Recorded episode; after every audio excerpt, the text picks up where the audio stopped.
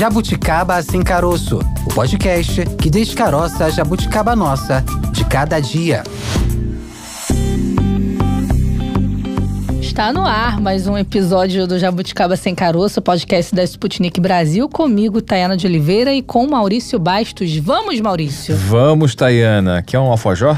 Você gosta? Eu gosto. Alfajor é bom, né? Com é um cafezinho, bom, né? Bom, eu gosto, gosto bastante. Café. Por que essa pergunta? Porque nessa próxima hora nós vamos falar sobre Argentina. Vai um doce de leite aí também? Doce de leite eu não sou muito fã, não, mas te falar, quando eu fui na Argentina, eu voltei fazendo vergonha. Eu voltei com caixa de alfajor, voltei com pote, porque minha mãe gosta de doce de leite, aí fez a encomenda. Voltei com pote de doce de leite. Não deixa os mineiros estoque- não, porque tem essa É. disputa aí. Enfim, voltei com estoque de camisa da Argentina, pro, pra galera da família que é fã de futebol e, né, querendo camisa do Messi. E voltei também com um pacotão de marshmallow. Marshmallow? É, que tava barato. Ah, porque tava barato. Ah, não, não, não é porque a Argentina é um não, clássico não, é porque argentino. tava barato mesmo. Ah, tá. E lá a gente compra as coisas por um preço menor, né? Pelo menos na, na atual circunstância de, de desvalorização do peso, né? E é justamente sobre isso que a gente vai falar. A gente vai falar sobre economia argentina e a relação com o Brasil. Como o Brasil pode ser impactado com a posse do novo presidente Javier Milei, assumindo o comando aí da- dos destinos da Argentina a partir de agora. Como o Brasil pode ser impactado na economia.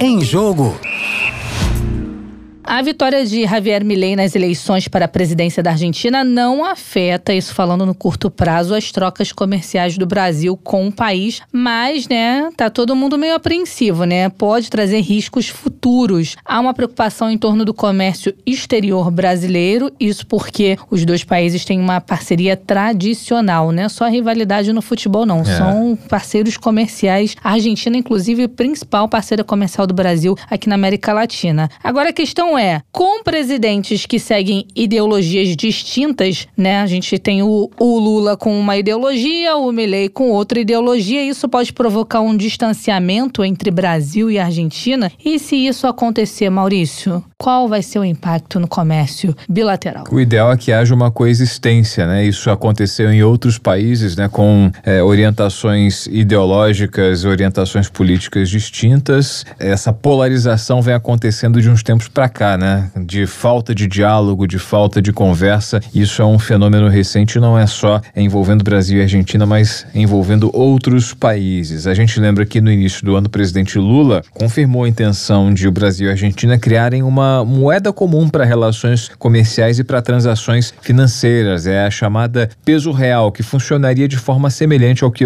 que existe na Europa com o euro, só que se limitando a transações comerciais. Não é uma moeda corrente para você chegar no caixa do supermercado e pagar a sua compra. É uma moeda de referência comercial. Essa ideia era defendida também pelo então presidente argentino Alberto Fernandes, que é muito próximo de Lula, mas o questionamento fica o ponto de interrogação. Com o Milei, será que esse projeto vai continuar de pé, levando em conta que ele quer dolarizar a economia da Argentina? A gente vai saber de tudo isso batendo um papo com o nosso primeiro convidado de hoje. na real,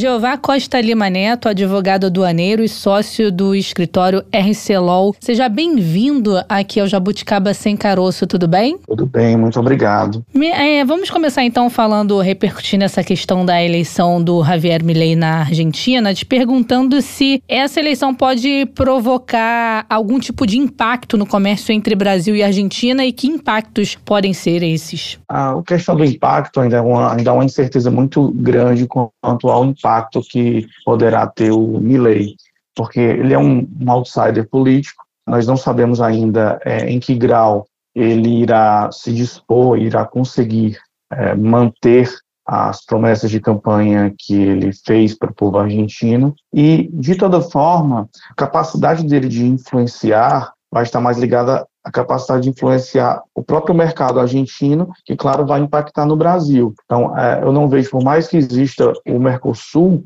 não vejo como ele ter um impacto tão direto é, no Brasil, a não ser no tocante à questão das, das rodadas de negociação entre o Mercosul e os demais blocos e países. Ou seja, Jeová, é, na relação intrabloco, né, na relação entre é, relação direta entre os dois países, esse impacto pode não acontecer diante do volume de exportação e importação, né, o volume de trocas entre os dois países, mas de alguma forma pode ser preocupante quando a gente está tratando de negociações entre blocos. Por exemplo, Mercosul e União Europeia, que a gente tem notado aí ultimamente no noticiário a dificuldade dessa assinatura de acordo, desse, desse convênio entre esses dois blocos que representam aí uma grande massa de países, né? E especialmente seria levando em conta o caráter um tanto quanto isolacionista do Milley, que já, por exemplo, se manifestou manifestou contrário à União Europeia na figura de alguns países, em função especialmente de posições ideológicas. Né? Então, na sua avaliação, prejudicaria negociações em bloco, é por aí? Na realidade, o que eu posso falar assim, é com relação ao impacto que ele pode ou não ter. A grande questão é que ele, nesse momento, ele passou a ser o fiel da balança num bloco em que tem Brasil,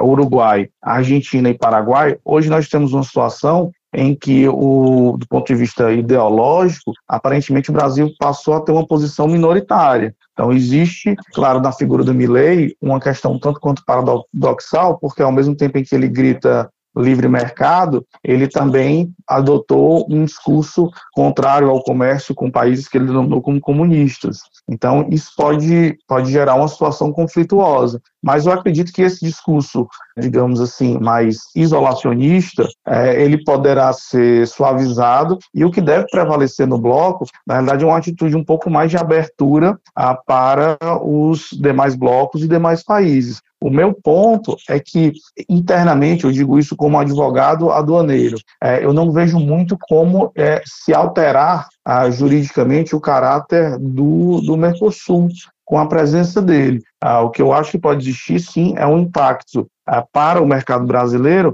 é, diante do que das, das medidas que ele tomar relativamente ao povo argentino e eu acho que em menor grau será a influência que ele vai ter sobre o Mercosul. Eu não acho que ele será essa figura ascendente, é, como algumas pessoas estão imaginando, porque é, é, natural no mainstream, quando, quando chega um outsider, tem um período de acomodação. E ele está chegando agora para acomodar-se com já um, um, uma figura como o Lula, que é uma figura tradicional da política internacional, com figuras como as dos outros presidentes que já estão em mandato. Então, assim, ele é um recém-chegado. Então, eu não vejo como ele teria toda essa influência no Mercosul, embora ele acabe sendo fiel da balança, sim. Então, a necessidade de se adaptar é dele, ele que precisa se adaptar ao que já existe, o que já está consolidado no, no mercado comum do, do Sul, né, do Cone Sul, e não o contrário, né? Não existe, enfim, não há qualquer possibilidade de haver uma influência da Argentina contaminando os países vizinhos em relação relação aos negócios, é isso? Não nesse ponto de vista isolacionista, não acredito nesse tipo de ruptura que ele vai conseguir isso, vai acabar pendendo para a questão do livre mercado. Ele já demonstrou que ele quer realmente comercializar, por exemplo, com os Estados Unidos, foi o que ele falou nominalmente, então talvez o bloco vai se voltar um pouco mais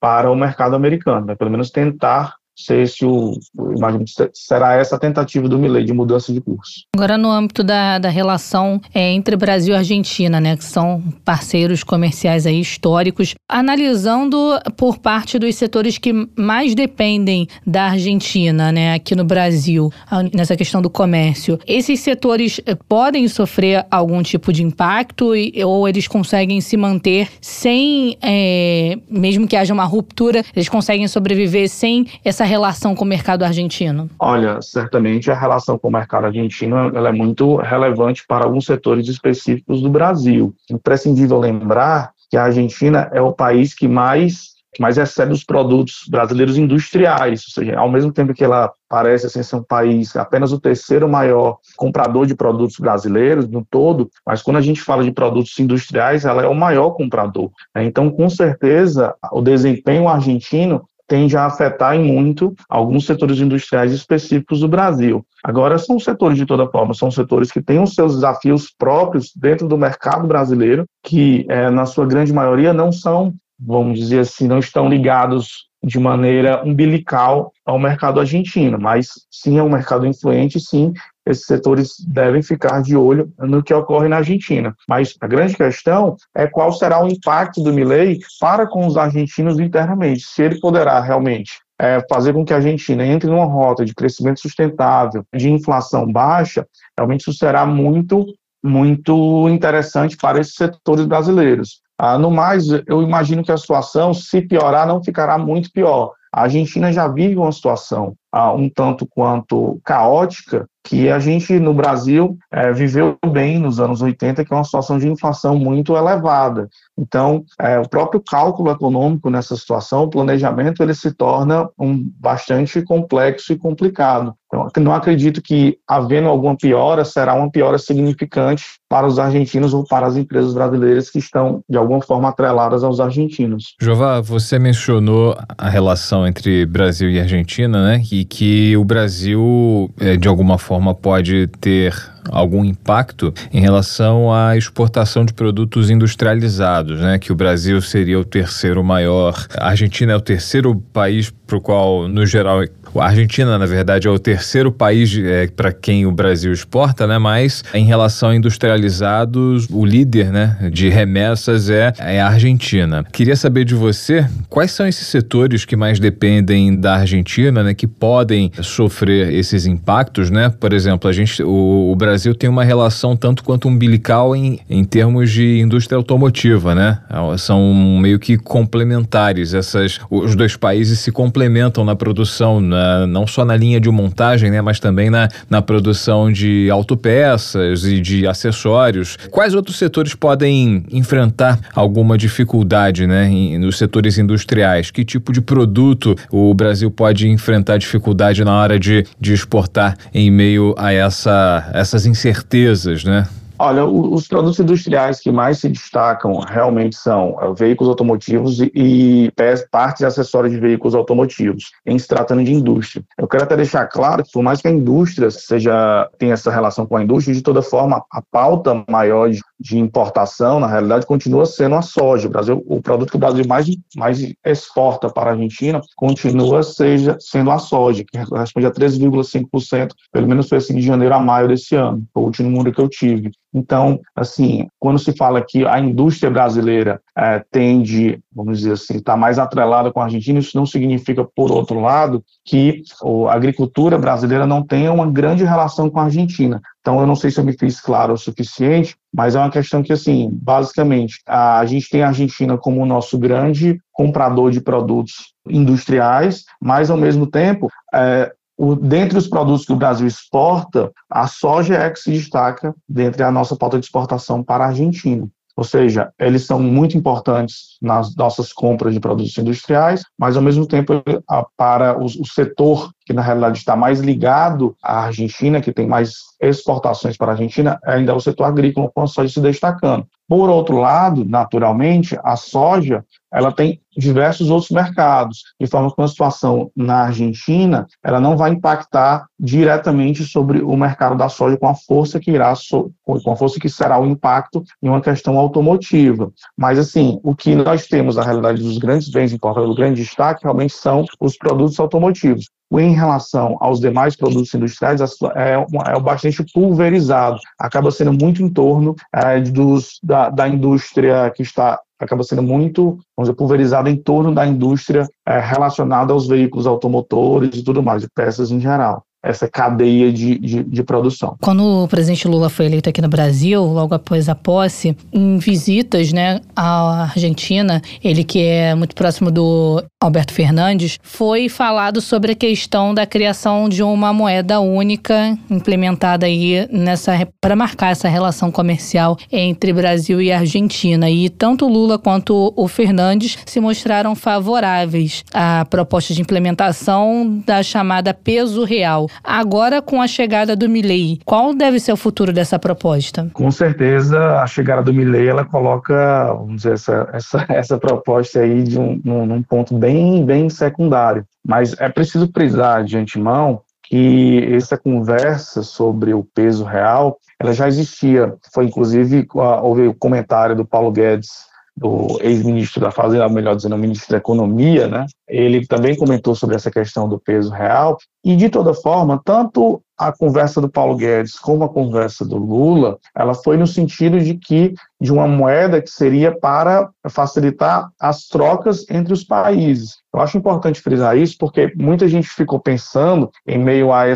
essas discussões que existiria que poderia passar a existir uma moeda como o euro aqui no Cone Sul. É, isso daí, na realidade, não era, não era essa a conversa inicial. Na, na realidade, o que estava se buscando discutir era a possibilidade de uma moeda é, que servisse de substituição para o padrão dólar nas trocas comerciais entre os países. Então, de toda forma, como o Milley fala sobre a extinção do Banco Central, sobre a adoção de um padrão dólar, então, o que nós temos é que essa conversa, essa, essa discussão sobre um dólar, ou desculpa, sobre um peso real, ela realmente acaba ficando, eu diria até, inviabilizada. Inclusive, quando surgiu essa conversa da implementação do peso real, né, muito se falou até muito enviesado ideologicamente, né, foi, foi propagada essa possibilidade de haver uma moeda de um bloco comercial como o euro, né, isso acabou desagradando e até estimulando é, uma série de notícias falsas na, na internet a respeito da, do fim do real, da unificação da Argentina, da criação de um bloco e aí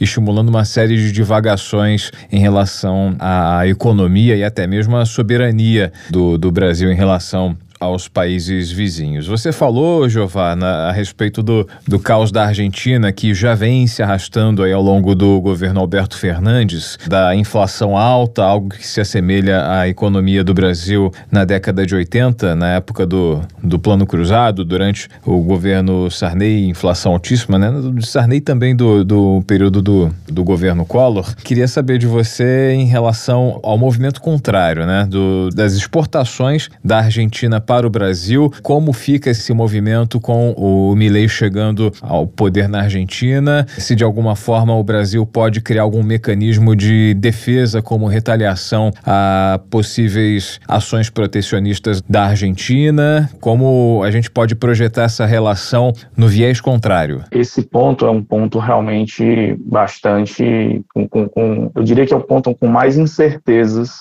ah, nessa relação Brasil-Argentina com Milley e Lula, porque uh, nós temos aqui no Brasil, e não é diferente na Argentina, um, uma sociedade que eu sempre pontuo, que é uma sociedade muito hostil ao comércio internacional. Uh, e nós temos isso desde a nossa gênese. Uh, quando se fala do, do período colonial, é, geralmente se pensa na relação é, Brasil-Portugal, natural, na relação é, colônia-metrópole. Mas a, a, grande questão que, que existe numa relação colonial é o você isolar aquela colônia a, do comércio com outros países. E eu costumo brincar com algumas pessoas que é daí que já vem a nossa hostilidade quanto ao comércio exterior, quanto ao comércio com a Inglaterra, quanto ao comércio com a França e tudo mais. Porque é, isso está na nossa gênese, porque quando a gente era colônia portuguesa, a gente não podia é, ter relações ah, com esses países. Então, é, a gente tem essa, essa mentalidade contrária, especialmente à importação, é, que ela muito, muito prejudica o país. E na Argentina não é diferente embora o Milley uh, se coloque como alguém é, que vai realmente implementar o livre mercado na Argentina, que quer o livre comércio, é muito possível que, em meio às distorções que existem no mercado argentino, como ah, tarifas de exportação de produtos agrícolas, como também podem existir a noção de que não se pode liberar o mercado de importação e com isso teria algum tipo de vantagem devida. Então, a gente pode realmente acabar tendo um embate entre dois países que argumentam muitas vezes é, em prol de uma diminuição das burocracias, de um certo livre comércio, mas que muitas vezes tendem a ficar aprisionados ah, dentro de contextos específicos, dentro de ranços é, ideológicos que existem. É preciso lembrar que, inclusive, também o próprio Milley, ele, por mais que ele tenha uma, uma determinada mentalidade, isso não significa que todo o povo argentino concorde com essa mentalidade. A Argentina tem sindicatos muito fortes, tanto sindicatos laborais como sindicatos patronais. Então, vai ser uma situação que, para mim, a frase que vem à, cabeça é uma frase até que eu conheço, pelo menos na língua inglesa, que é It takes two to tango, que significa que precisa de duas pessoas para dançar tango. Então, e na, na, realidade o que nós iremos ver são muitos tangos, não é o tango entre Brasil e Argentina, é o tango de Lula com Milley. Na realidade, são o, o, o Milley vai ter que dançar tango com, com muita gente, com muitos interesses e tudo mais, e vai ter essa, essa, essa relação muito intricada com o Lula, especialmente porque a gente sabe o perfil ideológico de cada um, ah, o Brasil, segundo a visão do Milei, na visão de vários argentinos, o Lula trabalhou em prol ah, da candidatura do oponente do, do, do Milley, do Massa, então é, fica, realmente podem ficar alguns ranços. Então, é, é, difícil realmente ver, quase que como se eu tivesse, a, sua pergunta é quase como se você estivesse me, me, me perguntando assim, para fazer uma, uma aposta, digamos, no, no mundo do futebol. É, você pode até entender que algum time vai sobressair ao outro e conseguir acertar, mas é absolutamente dificílimo conseguir dizer qual vai ser o placar de todos os jogos da rodada. Então, a gente vai ter uma situação em que, a, literalmente, a, a soma dos fatores ela pode alterar o produto final dessa, dessa os fatores ele agora me perdi um pouco só na matemática mas é, ao contrário do que existe na multiplicação em que não existe uma relevância para multiplicar a ordem da multiplicação dos, dos fatores, o que a gente vai ter aqui é uma questão em que a ordem dessas conversas ela vai é, impactar muito no produto final, no resultado final. Em relação à confiança de investidores, Jeová, essa confiança também pode ser fragilizada com essa chegada do Milley? Eu, o que eu tenho acompanhado do Milley é justamente essa suavização do discurso dele está é, tá naquele momento de, de apaziguamento, está buscando colocar algumas pessoas que são do mainstream político argentino em alguns pontos-chave. Então, ele está procurando se cercar é, de pessoas é, que são mais qualificadas, que conseguem é, ter um, um trato mais familiarizado com o mercado argentino. Então, eu acho que, nesse primeiro momento, os investidores eles estão olhando, sim, para o Milley com uma, com uma certa perspectiva boa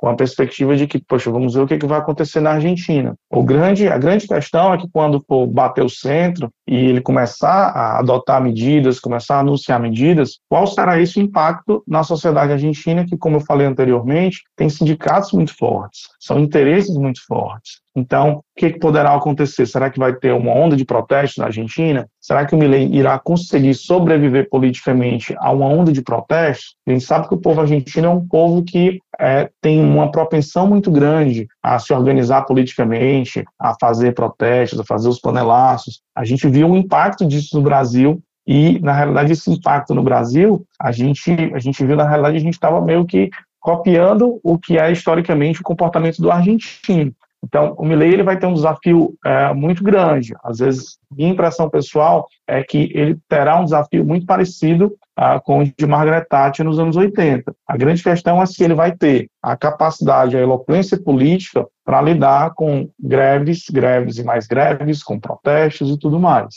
Nesse momento é que vai ser o grande teste dele e é nesse momento que também vai ser o teste para os investidores, porque tenho certeza que alguns vão ficar com um certo, um certo anseio de achar que não vai dar certo. Estamos falando de América Latina, estamos falando de Argentina, mas outros ah, possivelmente dobrarão a aposta e entenderão que esse é o momento de se apostar a sinalizar positivamente para a Argentina. Nós estamos conversando com Jeová Costa Lima Neto, advogado aduaneiro e sócio do escritório RCLOL, aqui no Jabuticaba Sem Caroço, podcast da Sputnik Brasil. Jeová, a gente falou nessa conversa aí já a respeito de uma série de mercadorias, de produtos, de commodities, né, que unem Brasil e Argentina. Falamos da questão dos automóveis, né, que é uma indústria muito interligada entre os dois países, da exportação é, do agro brasileiro, né, cujo o principal item é que de destino para a Argentina é a soja. No movimento contrário também a gente tem a carne com a carne bovina argentina com transitando com muita intensidade em direção ao Brasil. Mencionamos também a questão do,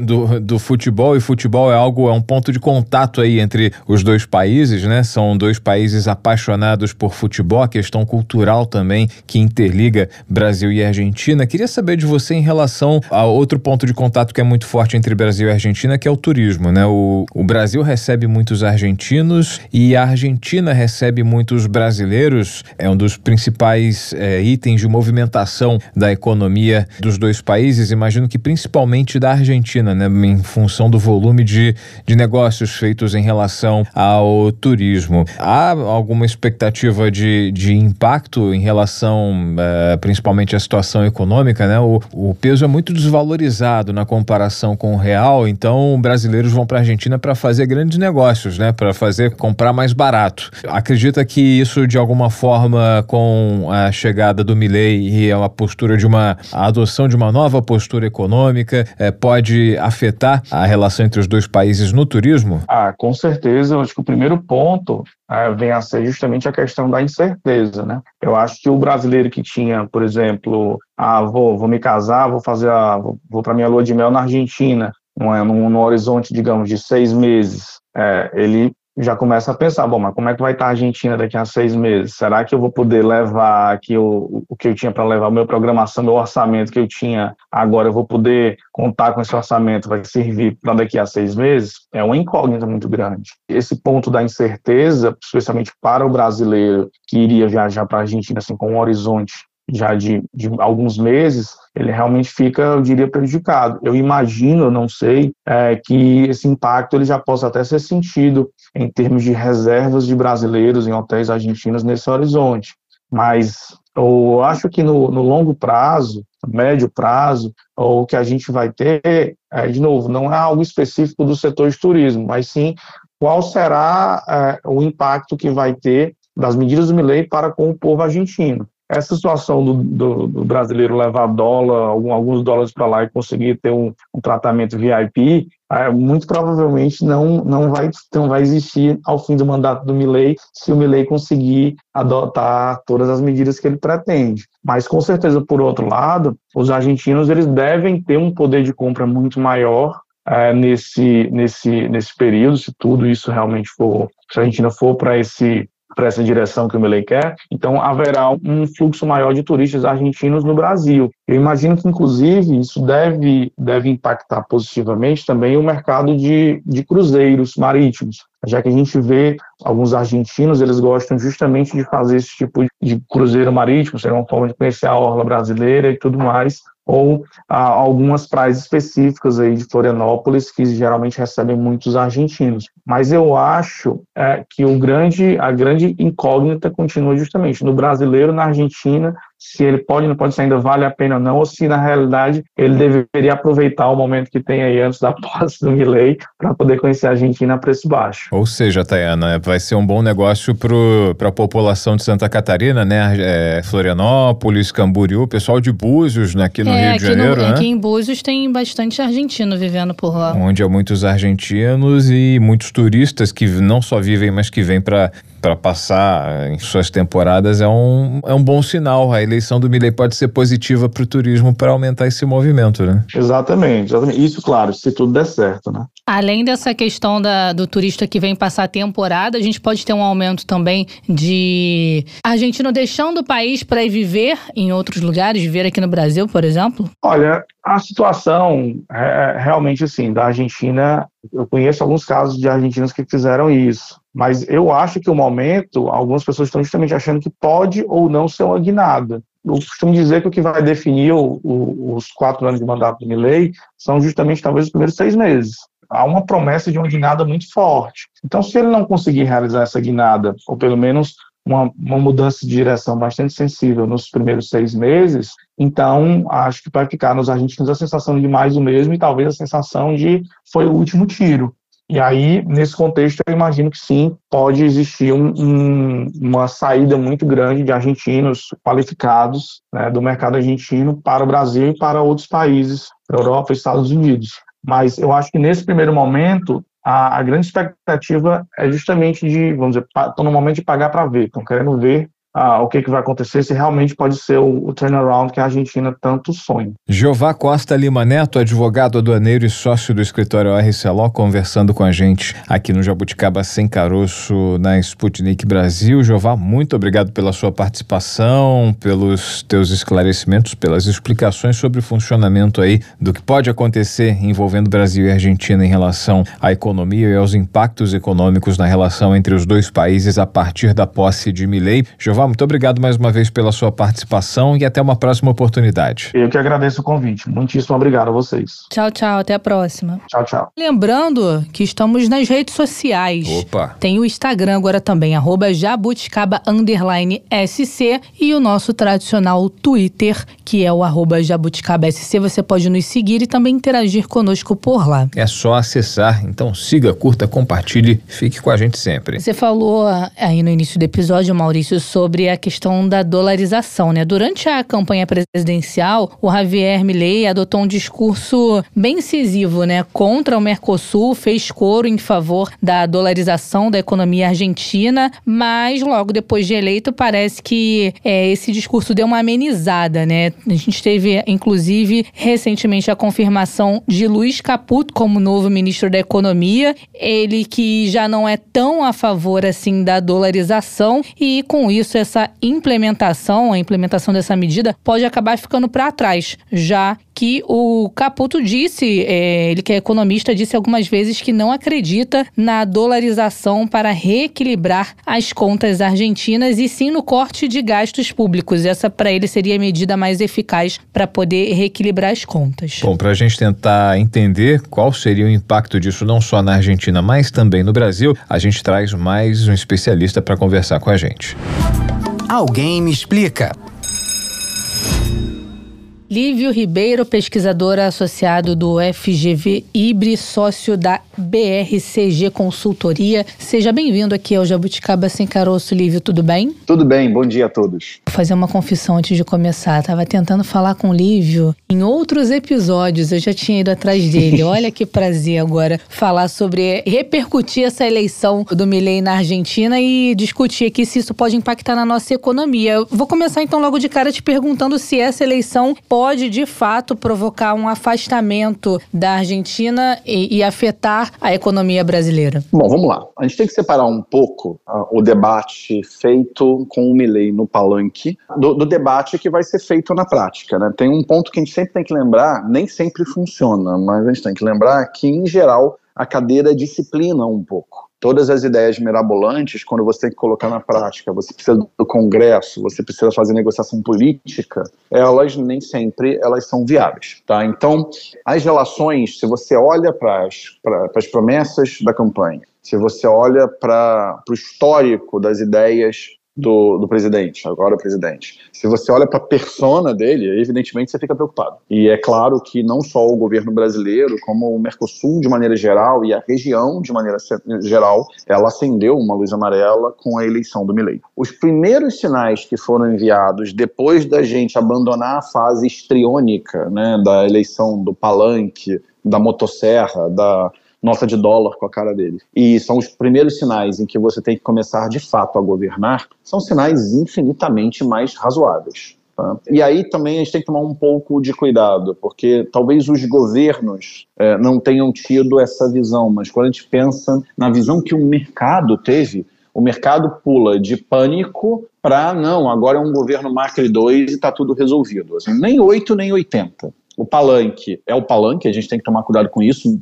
Quase nunca ele vira prática. Tem casos em que vira, mas aparentemente, é, nesse caso, não será um desses. E a gente tem agora como esse governo, que é um governo que não tem maioria congressual, vai conseguir governar. Um governo que tem que fazer concessões, que tem que fazer alianças com grupos políticos que não são os grupos políticos do candidato eleito. São até mais próximos do que é o peronismo, o peronismo a gente pode esperar uma oposição virtualmente de 100%, mas mesmo o seu grupo, a sua coalizão de apoio, ela não é uma coalizão de fato, é um grande Frankenstein que a gente vai ter que descobrir quanto tempo dura. Então, afeta as relações? no palanque, pânico, na prática, a princípio, muito menos, mas vai ser sempre um governo cercado de tensão, cercado de mistério, cercado de enorme incerteza de quais serão os próximos passos. E isso, naturalmente, torna as relações, mesmo que não acabe com as relações, torna as relações muito mais tensas, vamos colocar desse jeito. Falando em Mercosul, né? Brasil e Argentina são os dois principais países do Mercosul em termos de tamanho de atividade econômica. Brasil e Argentina são os dois maiores parceiros econômicos desse bloco. Como imaginar o Mercosul,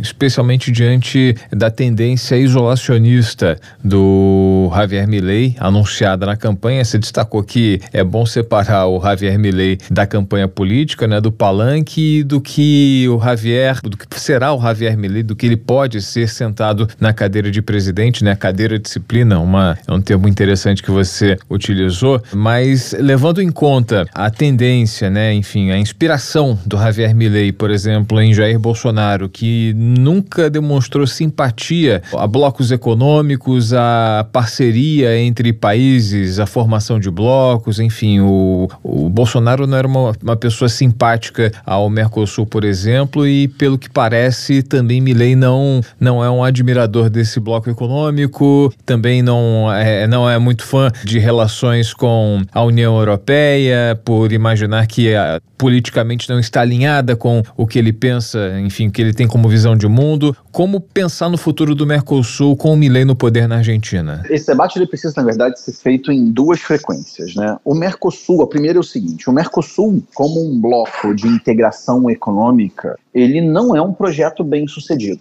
Ele foi criado lá nos anos 90, né, recapitulando, com duas grandes economias que mandavam no bloco de fato, Uruguai e, e Paraguai são apêndices de Brasil e Argentina, e tem muita produção acadêmica, muita discussão que mostra que, na verdade, o Mercosul gerou muito mais desvio de comércio do que novo comércio. O que eu quero dizer com isso? Tem estruturas produtivas, e aqui, por excelência, o setor automotivo talvez se destaque mais. Quando eu estou falando do setor automotivo, eu estou falando da cadeia inteira, tá? Então, é o cara não somente que produz o carro, mas a indústria química para tinta, a indústria de borracha, o tecido para o banco, e assim sucessivamente, as partes e peças que fazem parte de um automóvel, e assim sucessivamente. Então, nesse segmento em específico, você conseguiu gerar uma cadeia produtiva integrada que está nos dois países. Na verdade, se você pensa na indústria automotiva brasileira ou argentina, não faz sentido. É um parque fabril só, distribuído geograficamente de um lado ou de outro da fronteira. Tirando esse evento, esse setor em específico, é muito difícil a gente achar um setor, um setor que tenha gerado ganhos comerciais e integração entre os dois países. A integração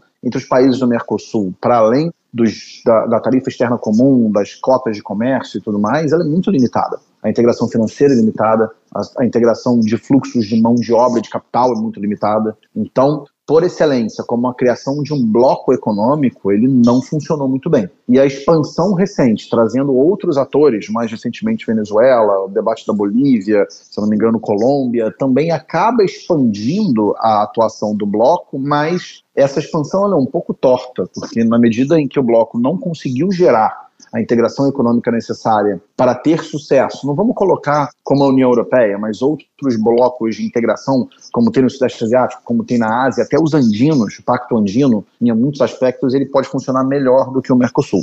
Então, primeiro ponto, o Mercosul ele é uma questão independente de quem ganhe, seja lá, seja cá. Tá? É um bloco que precisa ou mudar para atingir os seus objetivos seminais, ou entender que ele não deu certo, entender se ele vale a pena nas suas características atuais. Aí entra a segunda vertente, que é a vertente ideológica, onde você tem o Mercosul sendo entendido na atual administração brasileira do presidente Lula com muito mais como um projeto de promoção, de expansão de soft power, né, de é, importância geopolítica, né, de você ter o Brasil no controle dessa região e como um ator relevante para negociar com o resto do mundo, versus a visão de Milley, que era muito parecida com a visão de Bolsonaro, que na verdade aí eu só faço uma parte, tá? Não sei se Bolsonaro tinha alguma visão a respeito do tema. Acho que não tinha. A questão era muito mais a visão de Guedes e do grupo econômico que o cercava, que via o Mercosul muito mais como um estorvo do que como um benefício. Tá? Talvez uma visão muito concentrada nos ganhos econômicos e não dando o devido peso aos ganhos geopolíticos. E aqui eu não estou fazendo juízo de valor se os ganhos geopolíticos superam os econômicos ou não. Para mim não é óbvia essa resposta. Mas a administração Lula vê essa questão geopolítica, dando um peso maior para ela, e a administração Milley aparentemente foca na questão econômica, e a questão econômica de fato, os retornos são pequenos. Tá? Então, é difícil que o bloco avance com a fricção da forma de ver o bloco desses dois grandes atores? É muito difícil. E mais do que isso agora, já começam a ter atores externos que estão jogando água na, na, na, fervura de acordos que vão ser tratados. Nessa semana, se eu não me engano, Macron fala que é contra o acordo é, Mercosul-União Europeia nos termos em que ele está firmado, o que, de novo, também não é nada absurdo, porque a, toda a negociação foi feita quando a União Europeia tinha uma outra realidade e quando a América Latina, o Mercosul, tinha outra realidade. Então, o que foi desenhado talvez não se aplique ao cenário atual. O comentário de Macron é eu não quero mais isso e ponto, ou nós temos que sentar à mesa de novo e quase resetar a negociação. Pode ser o primeiro, pode ser o segundo e não o primeiro.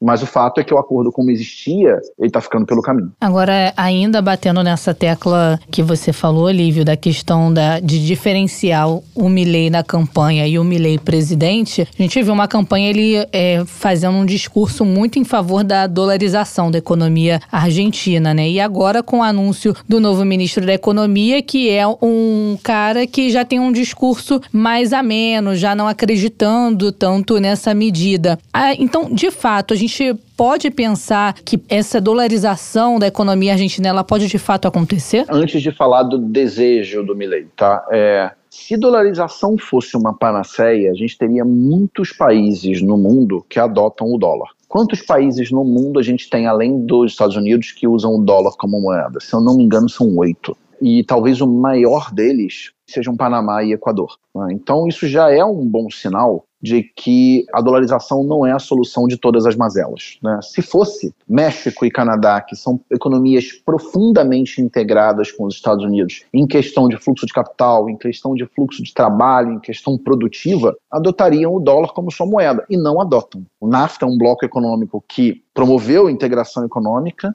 e a moeda comum do NAFTA não existe. Então, acho que a forma como esse tema estava sendo colocado era uma forma muito torta na campanha é, do Milley e na forma como a narrativa do Milley se construiu. O Ocampo, que era o principal assessor dele no tema da dolarização, e que já ficou pelo caminho, ele começava o argumento de maneira correta, ao dizer que o peso estava além do reparo, no sentido de que era uma moeda que tinha sofrido tantos choques de credibilidade, tantos sucessivos problemas, que era razoável que a, ela, na sua encarnação atual, não fosse algo que fosse desejado por nenhum argentino médio. E ele não está errado nisso. A questão é que existe um múltiplo de opções que vão entre você ter o peso atual e ficar nele, mesmo que ele não seja uma moeda que tenha as suas características fiduciárias, ele era uma unidade de conta, mas ele cada vez menos era uma unidade de troca, as pessoas cada vez menos usavam pesos na rua.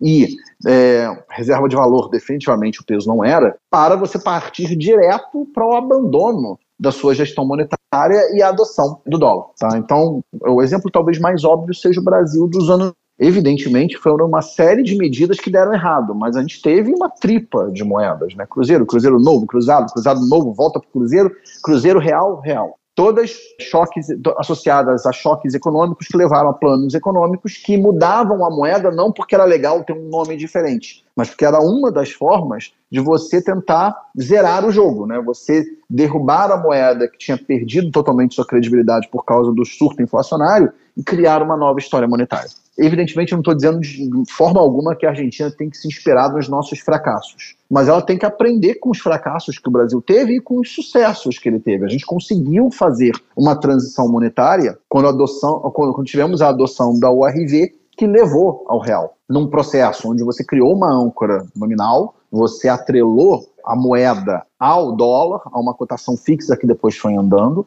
e você foi fazendo toda uma série de ajustes econômicos que fizeram o Brasil conseguir desarmar a bomba da inflação galopante. Na Argentina, tem um ponto objetivo da dolarização. Um, para eu adotar dólar, eu preciso ter dólar dentro da economia. Se você olha a reserva internacional argentina hoje, tirando o swap de moeda que você tem com o Banco Central chinês, a reserva é negativa. Tem uma crença de que tem um PIB argentino embaixo dos colchões, em dólares, é, nas famílias argentinas. Mas ninguém foi lá ver o que está embaixo do colchão. Ninguém abriu a casa das pessoas e levantou o colchão. Então, você não pode fazer uma transição monetária dessa magnitude na base de uma crença. Tá? Isso é meio. A palavra certa, isso é meio maluquice. Tá? Esse é o primeiro ponto. E segundo ponto, por que, que as pessoas não adotam um dólar? Porque você tem uma série de dificuldades práticas de fazê-lo. E a coisa mais objetiva é o seguinte: a Argentina é um país que incorre em déficits fiscais há muito tempo. Ela tem que se financiar em dólar porque as pessoas não aceitam pesos. Agora, a Argentina agora vai parar de emitir dívida em dólar, em peso, e vai emitir somente dívida em dólar?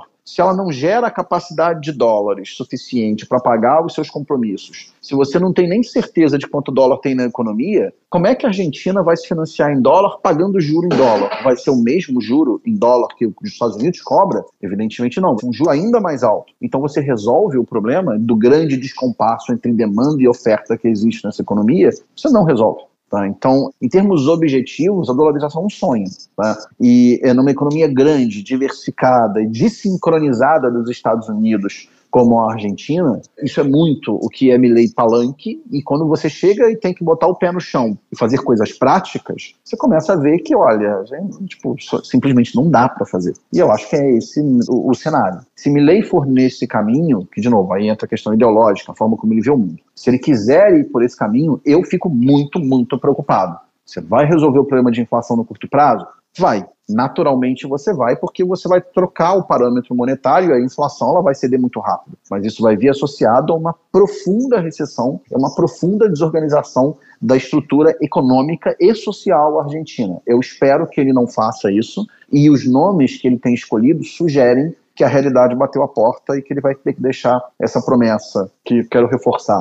Se você pensar minimamente, tecnicamente, é uma completa sandice, de lado. Nós estamos conversando com Lívio Ribeiro, pesquisador associado do FGV IBRE, Instituto Brasileiro de Economia da Fundação Getúlio Vargas e sócio da BRCG Consultoria. Olívio, a gente aqui trabalhando ainda no campo das hipóteses, né? O, o Javier Milei ainda nem tomou posse e a gente nem sabe ainda qual a postura que ele vai adotar. Queria saber de você em relação à saída do país do Mercosul, se ocorrer, se ela traz é, impactos negativos para exportações brasileiras beneficiadas com acordos, né? A gente falou bastante ainda a respeito da questão automotiva, né? Que Brasil e Argentina são praticamente uma coisa só em relação à produção de automóveis, em, em relação à produção de peças, levando em consideração especialmente esse essa indústria que é muito relevante para o Brasil, a saída do, da Argentina ou a, a, a redução da, da, importância né, por, por Milley para o Mercosul, ela traz impactos negativos para as exportações brasileiras? Então, vamos lá. A Argentina, até pelo seu longo histórico de problemas internos, tem visto a sua participação geral em pauta no Brasil diminuir muito.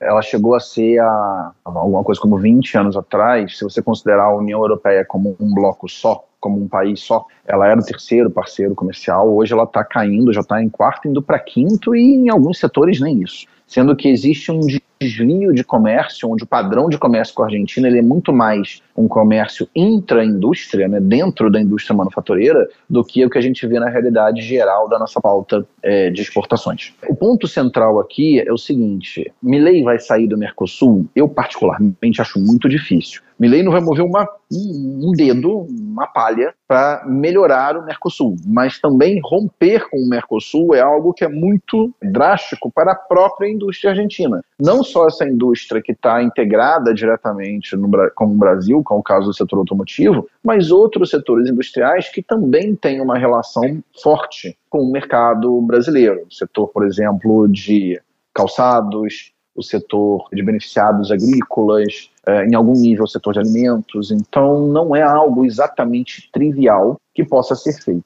De novo, né, quando você senta na cadeira, quando você passa a ter que lidar com a realidade, você começa a lidar com pesos e contrapesos. Não necessariamente os pesos e contrapesos vão evitar um movimento mais drástico, mas eles, em geral, disciplinam um pouco a discussão. Então, eu até diria que o efeito de uma saída da Argentina do Mercosul seria muito pior hoje para a indústria argentina do que para a indústria brasileira. Lembrando que também, nesses dois casos, ambas enfrentam um fenômeno que é um fenômeno que vem mais ou menos nos últimos 10 anos e é crescente, que ambas as indústrias estão sofrendo uma competição dentro dos seus países e nos seus mercados cativos tradicionais na América Latina, da competição dos manufaturados chineses, que invadiram essas regiões e têm deslocado os mercados tradicionais é, dos nossos produtos manufaturados, nossos brasileiros e argentinos. Então, não é óbvio para mim que essa promessa de abandonar o Mercosul ela vai ser levada estritamente a cabo. Lembrando que quando a gente está falando de abandonar o Mercosul, você pode fazer isso em dois níveis. Você pode romper o acordo e ir embora, sair do Mercosul de fato, ou o abandono pode ser simplesmente deixar ele para lá. E ele fica no canto dele como ele tem ficado há algum tempo. Me parece que é muito mais a segunda estratégia do que a primeira. Agora, apesar de algumas medidas aí que foram anunciadas na durante a campanha parecerem de certa forma impossíveis, Vamos imaginar o cenário em que elas sejam implementadas, sendo aprovadas as pautas é, sugeridas pelo Milley. De que forma isso pode prejudicar tanto o mercado brasileiro quanto o mercado argentino? E dessas pautas, qual você classificaria como a mais prejudicial para essa parceria comercial entre Brasil e Argentina? Nossa, sem sombra de dúvida, a dolarização. Porque imagina, o industrial argentino ele já tem que lidar há muito tempo, e eu estou falando não somente da relação com o Brasil dentro do Mercosul, mas também de maneira geral para o mundo. Ele tem que lidar há muito tempo com uma desorganização produtiva muito grande naquele país, com um choque inflacionário grande, com problemas de logística, falta luz, ou pelo menos não tem luz na quantidade necessária, tem subsídio que distorce todo o cenário. Então, é um ambiente que é complexo e a indústria argentina, aos trancos e barrancos, tem sobrevivido. Sobrevive por quê? Porque ela tem um canal de promoção, eu não vou usar a palavra artificial, mas uma promoção compensa todos esses choques da sua competitividade, que é a depreciação do peso. Né? O peso sistematicamente tem ficado mais fraco, inclusive você tem hoje em dia na Argentina câmbio múltiplo, que é você ter linhas específicas de cotação diferentes a depender do setor, como uma forma de subsidiar aquele setor também, tá? Via não só imposto, mas nesse caso via cotação da moeda. Imagina o que é a vida para um, um produtor argentino se ele agora tiver a sua produção e a sua comercialização denominada estritamente em dólares. Ele vai ter um nível de competitividade dos Estados Unidos para competir com os Estados Unidos em dólares? Certamente não. Então, esse cara tem um choque de produtividade abrupto, de uma hora para outra. Quando eu falei antes que a dolarização seria um fator a resolver a inflação no curto prazo, associado a uma profunda desorganização do tecido produtivo e social argentino, é essa segunda parte que eu estou dizendo. A sociedade argentina é, é incapaz de ter dólar como a sua moeda porque ela não tem nem de perto o nível de produtividade e competitividade americana. Panamá e Equador também não têm mas eles são economias tão pequenas que na prática isso não faz muita diferença. A Argentina não. Ela é desincronizada, ela tem um campo forte, ela tem uma estrutura produtiva muito diferente da americana. E se você tem a dolarização, você acaba tendo um processo onde as decisões de política monetária americanas, que são tomadas para o ciclo americano, para as características americanas, vão ser forçadas numa economia que tem uma estrutura completamente diferente. E aí seria, na minha opinião, um caos. Tá? As pessoas não veem esse segundo passo, mas seria catastrófico. Tão catastrófico que eu acho que não vai ser adotado. É nesse aspecto que, assim, o pior cenário é o cenário da dolarização. E a chance de ele acontecer, na minha opinião, é muito, muito baixa. Vívio, além do comércio automotivo, né, e além do comércio de carnes e do turismo, o que que une Brasil e Argentina economicamente é, no atual cenário? Sim, a gente tem uma, uma, é, uma integração financeira que é muito pequena. Tá? Tem uma integração é, via turismo que é cada vez mais importante. De novo, também sofreria num cenário onde você tem uma moeda forte do outro lado sendo imposta diretamente. E você tem algum nível de integração que é gerado entre o campo brasileiro e argentino e entre as indústrias mais básicas entre Brasil e Argentina. Vou dar um exemplo que é pontual, tá? não é uma coisa estrutural, mas aconteceu agora. A Argentina exporta óleo de soja. Tá? O Brasil ele não tem a tradição de exportar óleo de soja e a Argentina é um grande exportador. Na última safra, safra 22-23, a gente teve uma grande quebra de safra na Argentina gerada pelo Laninha. Né? O campo argentino literalmente esturricou. E, portanto, eles não conseguiram produzir internamente a quantidade de soja necessária para manter os seus contratos de exportação de óleo de soja. O que, que aconteceu? A Argentina começou a comprar soja em grão do Brasil, num volume que ela nunca comprou. Evidentemente, com a volta do campo argentino, esse comércio ele não vai ocorrer. Mas você vê como tem uma relação direta entre esses dois países, até por canais que às vezes a gente desconhece. E podem ser canais pontuais que vão ser importantes para a balança comercial brasileira esse ano. Esse, esse, valor da Argentina sozinho vai gerar, um, se não me engano, uns 3 bi de saldo positivo para o Brasil é, na balança comercial em 2024. Parece em 2023. Parece pouco, mas eu estou falando de uma cultura em um setor, somente uma coisa. Soja em grão. Então, gerar um extra de saldo dessa magnitude em um produto específico não é uma coisa desprezível. Tá? Então, essas economias elas são integradas. A integração é o que deveria ser? Não, mas também elas não são completamente desincronizadas e têm relações produtivas que vão muito além do automotivo. O automotivo é o caso mais dramático de sucesso. Você pode colocar várias aspas no sucesso. Mas o fato é que, se você pega a correlação econômica do ciclo econômico num todo, PIB brasileiro, PIB argentino, ela é superior a 70%. Tá? Então, é uma economia, são economias que têm uma relação, não é exatamente siamesa, mas é uma relação próxima. E aí, as coisas que acontecem lá já nos afetaram mais, mas elas também são relevantes para o nosso debate interno. Lívio Ribeiro, pesquisador associado do FGV Instituto Brasileiro de Economia da Fundação Getúlio Vargas, sócio da BRCG Consultoria, conosco aqui no Jabuticaba Sem Caroço, podcast da Sputnik Brasil. Lívio, obrigado pela sua participação aqui conosco, pelas explicações e até uma próxima. Eu que agradeço, foi um prazer e espero voltar na próxima vez também. Muito obrigado. Tchau, Lívia. Até a próxima. Até mais. Tchau, tchau. Muito obrigado. Nós estávamos falando aqui, Maurício, sobre a questão da nomeação do ministro da Economia, alguém que não defende tanto assim a questão da dolarização e parece que o Milley também fez aquele discurso falando sobre o fechamento do Banco Central, mas anunciou um novo presidente para a instituição, ah. fez o um anúncio através de rede social, através do X. Tá voltando atrás, né? Tá, tá começando voltando atrás a, a, deixar claro que tudo que foi falado, tudo que foi dito, enfim, em termos de bravatas e discursos escandalosos, ficou restrito à campanha eleitoral para tentar angariar a simpatia do público, né? Mas na prática, né? É diferente, assim, as coisas né? são diferentes. Aí ele nomeou o economista Santiago Bausílio, novo presidente do Banco Central, confirmado, fazendo esse anúncio através da rede social X, né, o antigo Twitter. O Bausílio que foi secretário da Fazenda durante a presidência de Maurício Macri entre 2016 e 2017 e secretário da Fazenda até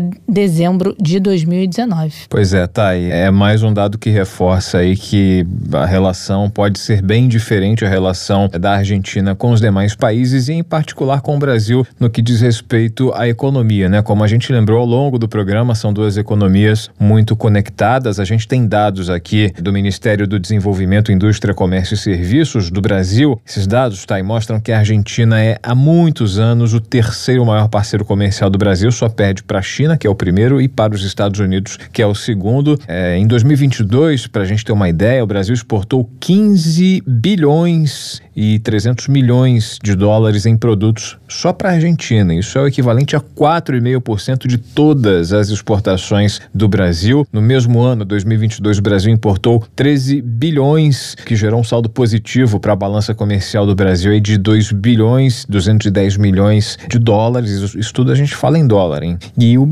a Argentina, né? É sempre bom destacar, é um dos membros fundadores do Mercosul junto com o Brasil, com o Uruguai e para o Paraguai. Essas declarações declarações aí do Milei sobre como seriam as relações entre Argentina e Brasil em relação, enfim, caso vencesse as eleições, os especialistas vêm com muito ceticismo, né? Acreditam que tudo que ele falou não vai se cumprir e pelo que está ficando bem claro, né? É por aí. Esses, esses analistas têm razão em relação a esse ceticismo ao duvidarem do que Milley seria capaz de fazer. Não dá para fazer nada muito revolucionário como ele prometia nas eleições. Né? É, e nós falávamos aqui, né? A Argentina é principal parceiro comercial do Brasil na América Latina, mas aí em âmbito global, como você bem ponderou, terceiro maior parceiro comercial, portanto, tá aí, né? Porque interessa tanto a gente essa questão da eleição lá na Argentina. Ponto final em mais um Jabuticaba sem caroço aqui na Sputnik Brasil. No programa de amanhã vamos falar sobre a sabatina. Sabatina conjunta vai acontecer ao mesmo tempo, simultânea, entre Flávio Dino, com Flávio Dino, né? entre os senadores e Flávio Dino, indicado para o Supremo Tribunal Federal, Flávio Dino, atual ministro da Justiça, e Paulo Gonet, indicado pelo presidente Lula para a Procuradoria-Geral da República. Os dois são nomes indicados pelo presidente Lula e a gente vai acompanhar tudo isso. A sabatina vai acontecer na CCJ, Comissão de Constituição e Justiça do Senado, e ah, dependendo do resultado, ela já segue para o plenário para aprovação dos demais senadores, tá? Semana de muitas expectativas, né? Começamos aqui falando sobre essa expectativa envolvendo a posse do Milei, agora a expectativa também para essa sabatina lá na CCJ, sabatina que acontece na quarta-feira. Vamos aguardar. Lembrando que estamos nas redes sociais. Opa! Tem o Instagram agora também, arroba jabuticaba SC e o nosso tradicional Twitter, que é o arroba jabuticaba SC. Você pode nos seguir e também interagir conosco por lá. É só acessar, então siga, curta, compartilhe, fique com a gente sempre. Tchau, tchau, Maurício. Até amanhã. Até amanhã. Amanhã tem mais. Tchau, tchau. Jabuticaba Sem Caroço, o podcast que descaroça a jabuticaba nossa de cada dia.